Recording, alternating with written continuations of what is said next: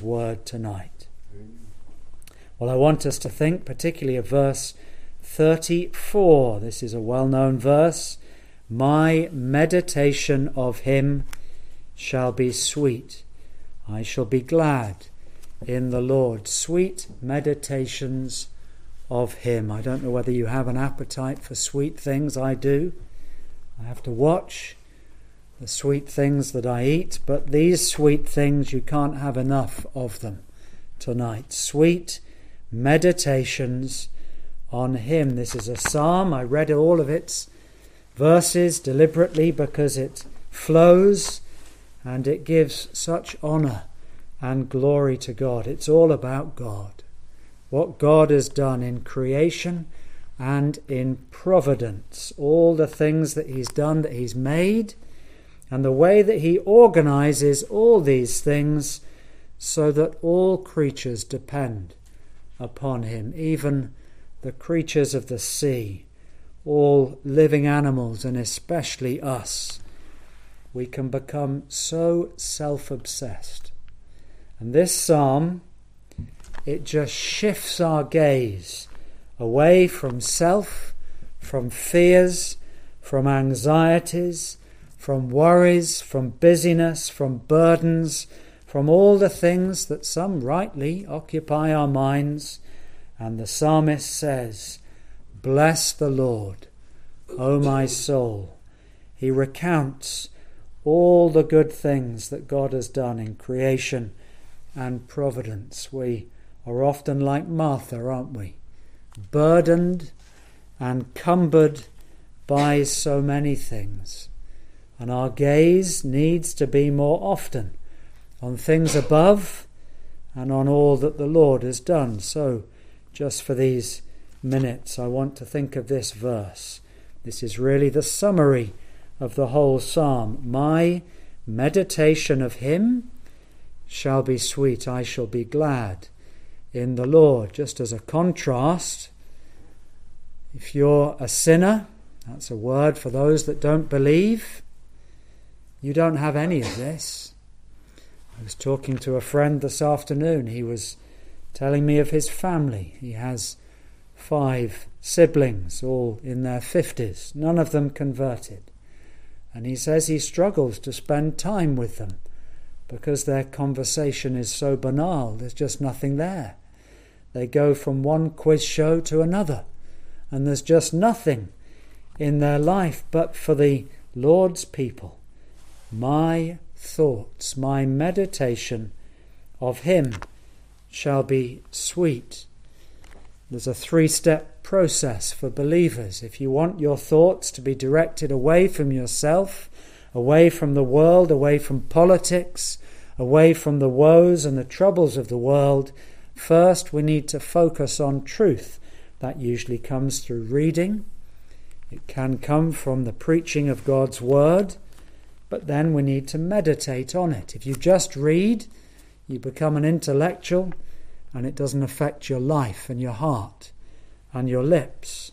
But we are to read, to take in truth, then we meditate on it. That's what believers do. We think, we chew it over, we seek to understand what does that mean? Why did the Lord do this?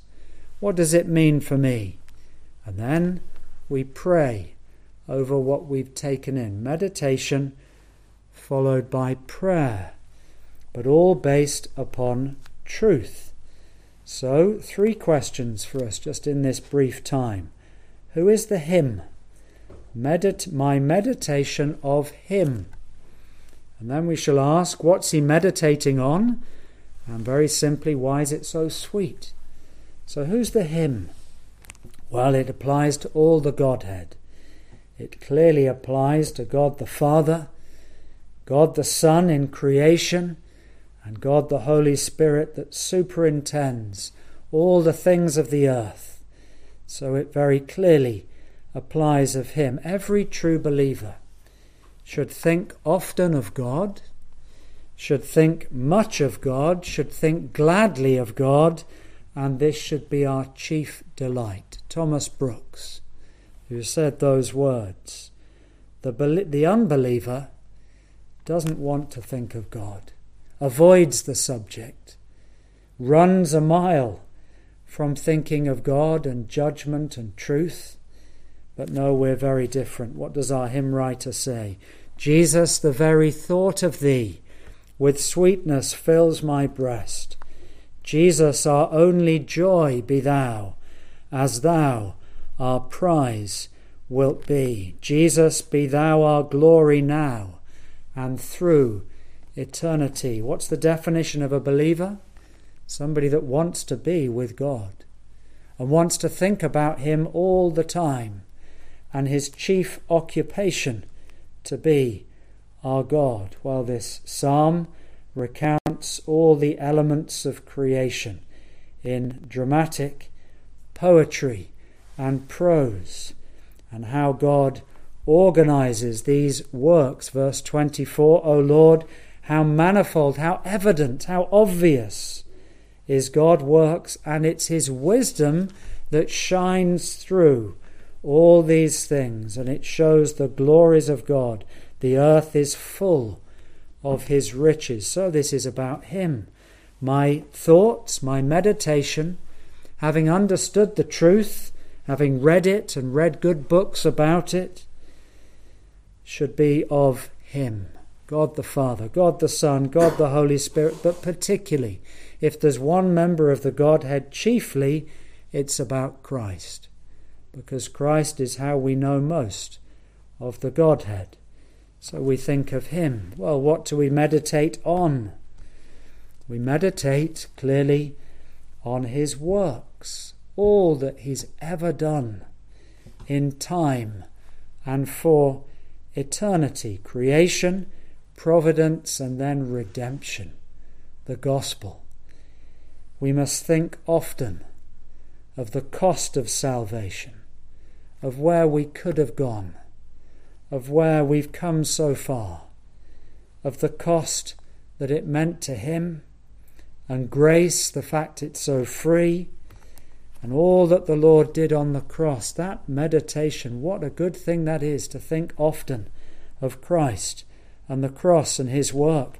We think of truth, the laws of God. The Psalm 1 says that he delights the psalmist in the law of the Lord. It's pure and unchanging truth. We think of the character of God and his attributes, his offices, prophet, priest, king. Glorious things to think about. We think about his triumphs and his victories we contemplate how the Lord is already having the victory in two of the largest and most persecuted countries in the world at the moment China and Iran. Huge revivals going on in countries that in the last decade have known more oppression numerically than probably any countries in the world, and yet the Lord is triumphing. Isn't that a glorious thing to contemplate? We think of all these things and these meditations to us, these thoughts. Once I've understood the plan of redemption and truth, and I then see it in practice, how marvelous this is. So, why is it sweet? The word means pleasing. Who to? Well, it's clearly pleasing to us but it's also pleasing to our God when His own children think much and think often of all that He has done. It's pleasing to meditate on these things. I forget myself. I forget my woes, burdens, pressures, the difficulties of life, and I think of this extraordinary miracle of grace, the fact that the Lord is building His church and each little encouragement is another step, another brick in the wall, so to speak. What joy it brings us, what wonder to be glad in the Lord as we meditate on Him. The psalmist puts all the evidence together, sweeps through the world, sweeps through history, and says, My thoughts, my meditation of Christ shall be sweet. one day it will be even sweeter. Because the meditations we have in this life are always tarnished because we have to come back to reality, don't we? We have to live in this world, but one day they will be sweet and they won't be blemished and they won't be tarnished. Why don't we see if we can fill every gap of time with sweet meditations of Christ? There wouldn't be much room for complaining then, would there? There wouldn't be much room for cross words and for if only. But if we could fill them with sweet meditations, and then we would be glad in the Lord. What a difference between the life of a believer. So much to be thankful for, so much to think about, so many things to reflect upon. What joy we have as the Lord's people that our meditations can be sweet. We read, we meditate, we pray. All fears, worries, anxieties will be shifted to the right. And the Christian is a thinking person. Our thoughts should be of Him. What delights these things should be to us. No wonder the psalmist says, My meditation of Christ. That's what it means to us. Shall be, is sweet.